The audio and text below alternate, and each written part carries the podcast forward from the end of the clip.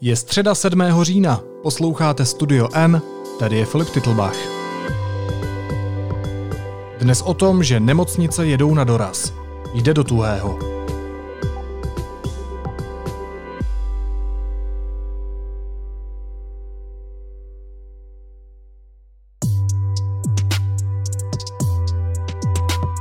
Za úterý přibylo 4457 případů nákazy koronavirem. Česko se aktuálně stalo nejhorší zemí v Evropské unii. Rychle v poslední době přibývá hospitalizovaných a skokový nárůst se v posledních týdnech projevil také v počtech zemřelých. České nemocnice jedou na doraz a některé musí omezovat plánovanou péči. Největší problém hlásí okres Uherské hradiště. Tamní nemocnici chybí anesteziologové a ředitel požádal o pomoc kolegy z celé republiky. My jsme už eh, před třemi týdny, možná před měsícem, vydali první výzvu, kdy jsme žádali eh, všechny bývalé zdravotní sestry, zdravotní bratry, sanitáře, kteří jsou doma anebo u nás pracovali, jestli by byli ochotní k nám přijít a vypomoct. Samozřejmě tuhle výzvu jsme dávali i studentům. Pracujeme na tom. To se nejedná jenom o lékaře, ale samozřejmě nám budou i chybět zdravotní sestry, pokud ta situace bude dále eskalovat. Upozornil včera v české televizi ředitel nemocnice v Uherském hradišti Petr Sládek. Co ukazuje aktuální vývoj epidemie? To proberu se šéfem vědecké rubriky Deníku N Petrem Koupským. Petře, ahoj. Ahoj Filipe. Jak velké jsou teď ty denní přírůstky nakažených? Co znamená číslo 4457 za jeden den? Číslo 4457 znamená, ty potřebuješ, abych neříkal zprostá slova, viď? Ano, ano, nejlíp. Eh, tak znamená obrovský průšvih, když to řeknu s použitím slušných výrazů. Je to opravdu jasná ukázka toho, že situace se vymkla z rukou. Jinak se ještě zeptám, já k tomu musím říct svoji osobní zkušenost. V té první vlně já jsem neznal vůbec nikoho blízkého, žádného kamaráda, žádného známého, kdo by byl nakažený. Teď, za poslední měsíc, dva měsíce, mám kolem sebe těch případů spoustu. Mě zajímá, jestli tohle je jenom optický klam, jestli je to tím, že se prostě víc testuje a proto je víc čísel, proto ti lidé vědí o tom, že mají koronavirus. A nebo těch lidí s nákazou fakt velmi rychle přibývá a je to ten slušně řečeno průšvih, jak říkáš. Dobře, mluvme o tom, kde se to číslo vzalo a co vlastně znamená. Pochopitelně uh, není přesné, ne, nevypovídá úplně jasně, úplně detailně o situaci, která u nás opravdu je. Já si myslím, že ji spíš zkresluje bohužel pozitivním směrem než negativním. A to z toho důvodu, že testovací kapacita je v podstatě na doraz a že se netestují všichni, kteří by testováni být měli. V některých okresech e, nejsou vůbec k dispozici testovací kapacity, čili lidé by o tamtud museli cestovat desítky kilometrů do jiného okresního města, do jiných měst, e, aby se dověděli, jestli jsou nakaženi nebo ne. To hodně lidí neudělá. E, testy mají spoždění, jsou vyhodnocovány ne všude, ale na mnoha místech s několika denním spožděním. Z toho všeho plyne, že ten obrázek není přesný a že situace je ve skutečnosti zřejmě ještě horší, než eh, jak by naznačovalo to číslo, že reálné číslo je vyšší. Má v tomhle stavu ještě zásadní smysl trasování, nebo už jsme v momentu, kdy můžou pomoct fakt už jenom plošná opatření? V zásadě obojí je pravda.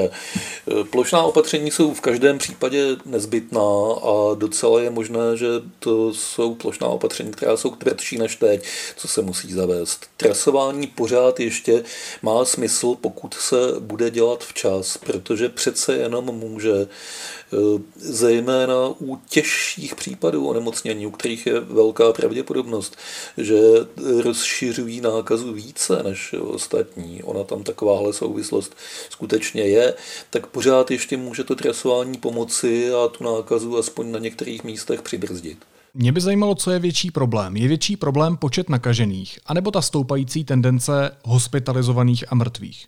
Ono to spolu samozřejmě souvisí. Ten počet těžkých případů eh, v poměru k počtu nakažených je víceméně konstantní. To znamená, že když máme eh, hodně eh, nakažených, tak většina z nich má pořád ten lehký průběh a tím pádem taky tendenci často celou věc zlehčovat, ale úměrně tomu počtu lehkých případů roste i počet těch těžkých případů. A je vidět, že kapacita našeho zdravotnictví není reálně až tak velká, jak eh, naznačovali sliby z ministerstva zdravotnictví a jak naznačují občas publikovaná čísla. To, co oni publikují, to je teoretická kapacita, zatímco ta praktická, reálná je z různých důvodů často výrazně menší. Ještě než se dostaneme ke konkrétním kapacitám nemocnic, tak jaké scénáře nás při téhle rostoucí tendenci neminou? Nebo jinak se zeptám, bude to tady stejné jako v Itálii? V tuhle chvíli bohužel to vypadá, že by k tomu mohlo dojít. Já pořád doufám, že tohle je ta nejhorší možnost a že se jí dá předejít. Před několika dny přišla tvrdší vládní opatření, která dupla na brzdu. Tahle opatření se nemohou projevit v těch číslech dřív než 14 dní po svém zavedení. Ta loď, která jede, je prostě strašně těžká. Když, si, když pohneme kormidlem, tak se to projeví až za nějakou dlouhou dobu. E, čili ještě několik dnů nás bez pochyby čeká e, nepříjemný a strašidelný nárůst. Pak by se mohla začít projevovat e, ta první opatření, no a je klidně možné, že přijdou nějaká další analogická jaru, čili ještě větší omezení veřejného života, než je tomu dosud. Je to velice nepříjemné, ale v tuhle chvíli asi mnoho jiných řešení nezbývá.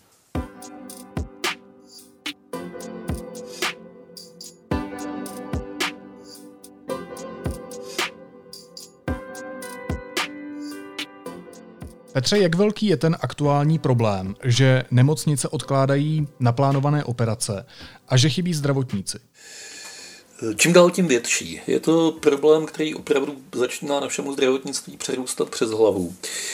Tady je potřeba si uvědomit, že to nejužší místo eh, v nemocnicích je zdravotnický personál. Ani ne lůžka, ani ne přístroje, ale lidé, kteří tam pracují, kteří eh, jsou jenom lidé, nejsou roboti, nemůžou pracovat 24 hodin denně a navíc sami riskují, že budou nakaženi a že budou muset odejít do karantény nebo že jim bude zlé. Zdravotníci jsou eh, nejrizikovější povolání z tohoto hlediska. Z toho všeho plyne, že ty číselné sliby a uklidňující čísla o tom, kolik máme blůžek na jednotkách intenzivní péče, neodpovídají realitě v tom smyslu, že za prvé je potřeba také mít lidi, kteří ta lůžka obsluhují, sestry a lékaře, a za druhé, že ta lůžka není možné využívat na doraz. Je spousta nemocných, kteří taky potřebují intenzivní péči, ale nemůžeš je uložit do jednoho pokoje s člověkem, který má covid. Tím se ta kapacita omezuje. Nemocnice s tím musí nějakým způsobem pracovat. E, povšiml jsem si v posledních dnech velice verovných hlášení eh, ve veřejném prostoru z nemocnic třeba v Českých Budějovicích anebo v Jihlavě, to jsou velká města s velice solidními zdravotnickými zařízeními. A obě ta města hlásí totální přetížení a stav před eh, kolapsem, pokud jde o zvládání covidu a rovněž se tam odkládá veškerá péče, která není vysloveně urgentní. Přesně takhle to vypadalo v Itálii a přesně takhle Eh, vypadá to, čemu po všechně říkáme kolaps zdravotnictví. To není, že se všechno zhroutí najednou. To je, že to začne povolovat po částech a eh, tu se vydrolí ze zdi kousek omítky, tu vypadne kousek cihly a je čím dál tím víc na zboření. To, co říkáš, tak to jsou velmi závažné informace, ale ne všichni to takhle interpretují. Je tady přece spousta lidí, dokonce i spousta lékařů, kteří to interpretují jinak, zlehčují ten koronavirus, zlehčují to, že by nemocnice byly v nějaké krizi nebo že by nás čekal kolaps zdravotnictví. Máš zajisté na mysli například signatáře petici, petice, chtěl jsem říct, ale oni vlastně už byli dvě eh, postupně, eh, kterou podepsalo několik velmi významných lékařů eh, a v těch peticích vyzývají vládu, aby ubrala na přísnosti a na opatřeních, protože zbytečně dusí ekonomiku a covid podle autorů té petice není v zásadě nic závažného.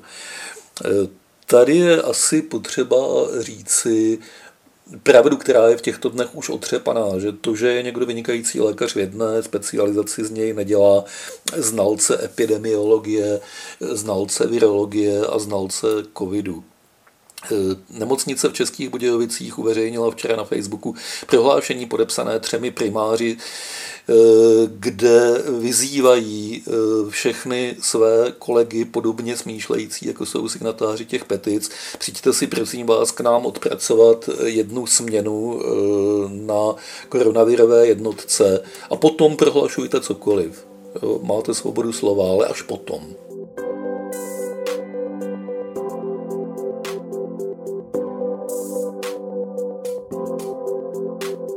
Já si myslím, že to je příznačná a velice rozumná výzva. Dovedu si trochu představit eh, některé ty pány profesory z jiných oborů, s jejich vysokým sebevědomím, s jejich celoživotními zkušenostmi, které jim napovídají, že vždycky nějak nakonec bylo, ale teď není podle mě opravdu vhodná doba na to, aby tímhletím způsobem svoje názory předváděli, protože eh, jejich autorita je veliká, tu autoritu vlastně používají k tomu, že matou spoustu lidí. Když se bavíme o zlehčování a hoaxech ve veřejném prostoru, tak tohle třeba tvrdí manipulativní video, které se masivně šíří a lajkuje na sociálních sítích a zasáhlo už k dnešku stovky tisíc lidí. K 19. září se vléčilo 23 858 lidí. Pro porovnání, na českých silnicích se od začátku letošního roku stalo přes 64 tisíc dopravních nehod. Celkem na silnicích zahynulo 344 osob. Pak by vláda možná měla zakázat jezdit autem, protože počty nehod jsou vyšší než počet pozitivních případů koronaviru. V Česku také každoročně onemocní až 100 tisíc lidí rakovinou. Nebude lepší, když nám vláda zakáže žít, protože je to moc riskantní? K tomu, co jste právě slyšeli, tak dodám několik věcí. Za prvé, tohle srovnání nedává smysl, protože autonehody ani rakovina nejsou nakažlivé, nestane se, že by tihle pacienti zahltili zdravotní systém. Mimo to, tak jako stát nárazově omezuje život v zemi při pandemii koronaviru, tak samozřejmě omezuje trvale mnoha pravidly i silniční dopravu. A takových zavádějících interpretací je v tom videu fakt hodně. Všechno je to umocněné, jak jste slyšeli, tklivou hudbou a velmi profesionálním zpracováním a hlasem. Za druhé, tohle video zveřejnil portál TV Chebsko. Jeho majitel ho sice označuje za nezávislý, ale jak jsme s kolegou Honzou Vernicrem zjistili, tak na zakázku dělá předvolební videa pro Trikoloru, ČSSD a Řád národa. A za třetí, všechny zavádějící informace jsme ověřili a fakt check najdete na webu Deníku N. Ukažte správná čísla svým blízkým, svým rodičům a prarodičům. Často právě důchodci nemají jinou možnost, než vidět na první pohled kritická čísla jen v televizi. Realita je ale úplně jinde. Tak, co vidíš teď? Ale otázka na tebe, Petře. Proč se šíří tahle videa? Čí je to zodpovědnost, že jim spousta lidí věří?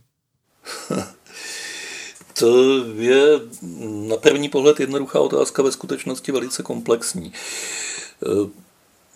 Vlastně celá ta situace současná podzimní se šířením viru je nesmírně zhoršená tím, že důvěra značného množství lidí. E, v to, co říká vláda, v to, co říkají e, zdravotnické autority, je e, nulová. Že celá věc se spolitizovala a podle politických sympatií se odvozuje názor na věci, které ale nejsou hodnotové, které jsou fakta.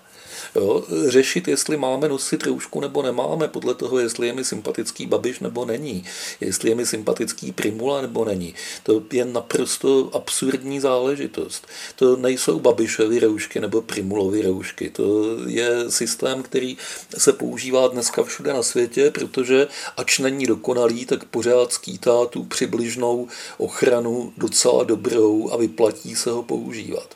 U nás Ono to popravdě řečeno není jenom u nás. Já od svých známých v zahraničí slyším o podobných tendencích v Itálii, v Belgii, v Německu. Ale u nás v každém případě je ta věc spolitizovaná a nošení roušky je něco jako veřejná demonstrace politického názoru. Neříkám, že pro každého, ale pro spoustu lidí. To je šílenství které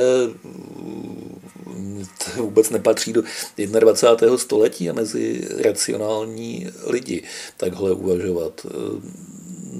Je to podle mě projev a odraz dlouhodobé politické situace v naší zemi, dlouhodobého stupňování nedůvěry, kterým samozřejmě e, jsou viny předchozí vlády a předchozí politické reprezentace, stejně jako ta dnešní. A v tuhle chvíli je to veliké neštěstí, že je to u nás nastaveno takhle, protože zrovna teď bychom potřebovali, abychom dovedli se všichni chovat plus minus racionálně. Nedovedeme. Dobře, ale jak tu důvěru dneska zvýšit? Tak ministr zdravotnictví Roman Primula dneska řekl, že nám v pátek oznámí další přísnější opatření. Jaká to nevíme. Co je to za komunikaci? Kdy se dozvídáme, že se něco dozvíme? Je tohleto ten způsob, jak zvýšit důvěru veřejnosti? Ne, to je pravý opak toho způsobu. Vláda komunikuje naprosto příšerným způsobem. Kromě toho eh, je potřeba jí vytknout naprosto objektivní a zásadní chyby, jak se připravovala přes léto na pravděpodobnou podzimní vlnu. Ale to, co nepatří mezi její chyby, to eh, je to, že doporučuje základní epidemiologická opatření a že doporučuje nošení roušek.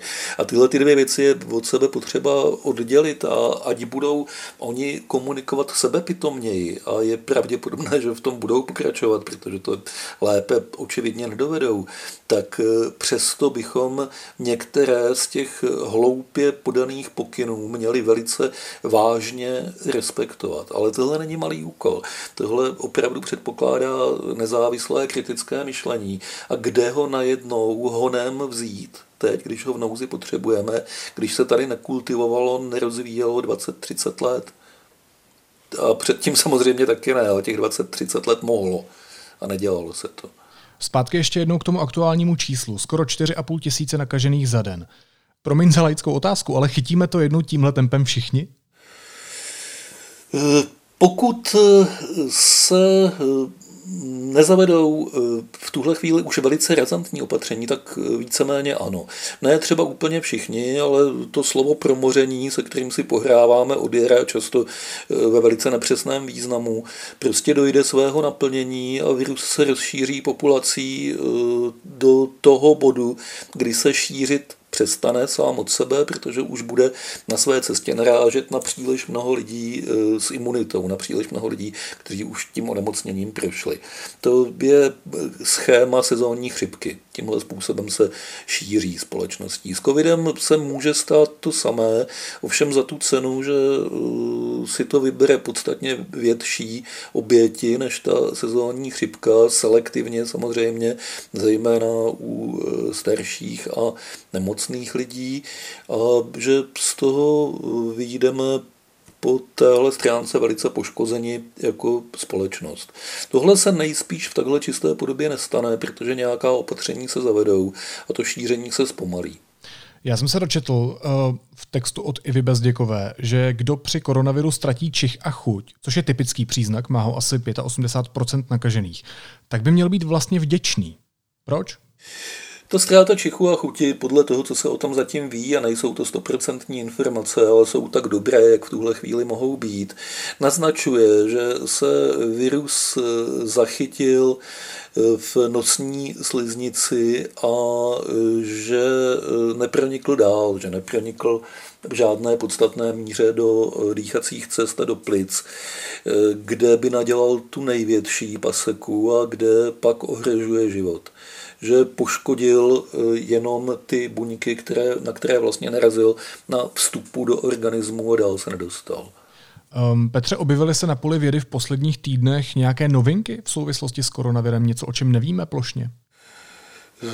Řekl bych, že nic zvláštního pořád se zvažuje, jak dlouhá je vlastně imunita, která vznikne po prodělání onemocnění a pořád k tomu přicházejí rozporuplné informace.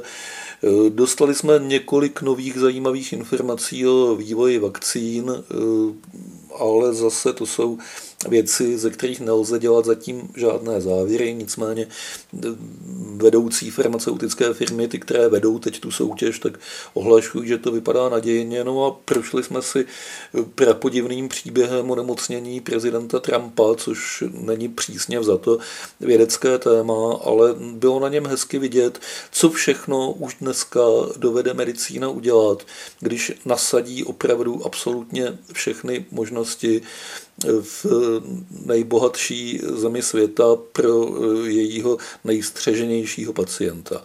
Jo?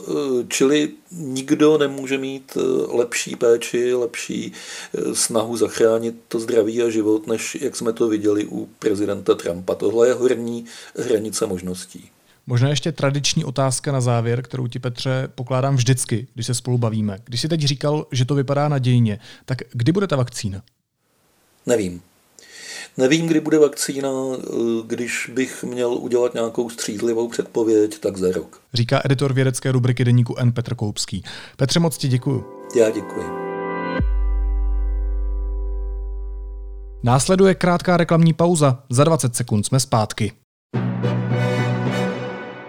Festival Janáček Brno bude. Přední světoví režiséři a interpreti Jakub Hrůša, Robert Carsen, Karita Matila.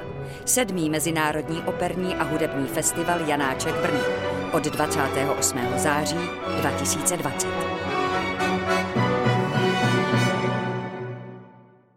A teď už jsou na řadě zprávy, které by vás dneska neměly minout. Kdyby vláda nepřekročila v pátek ke zpřísnění hygienických opatření, hrozilo by koncem října zahlcení zdravotnických kapacit v České republice, řekl ministr vnitra Jan Hamáček. Česká republika by mohla podle dokumentu, který má deník N k dispozici, čerpat v příštích letech přes 40 miliard korun z Fondu Spravedlivé transformace Evropské unie. Ten má sloužit regionům nejvíc postiženým přechodem na uhlíkově neutrální ekonomiku, v případě České republiky Moravskosleskému, Ústeckému a Karlovarskému kraji.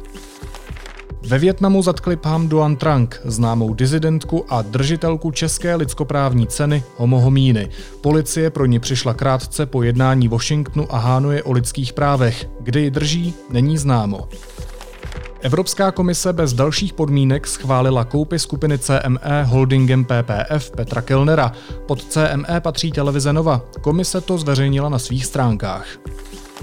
Na jihu Čech vzniká koalice ODS, KDU, TOP 09, ČSSD a jiho Čechů. Chtějí vytvořit středopravou čtyřkoalici bez hnutí ANO. Hejtmanem by se měl stát lídr ODS Martin Kuba, prvním náměstkem lídr lidovců František Talíř. Středočeskou hejtmankou bude Petra Pecková, prvním náměstkem Martin Kupka. Stan a ODS budou mít v radě po čtyřech křeslech, Piráti dvě a spojenci jedno. A předsednictvo KSČM dá v pátek na výkonném výboru strany k dispozici své funkce, oznámil to předseda strany Vojtěch Filip.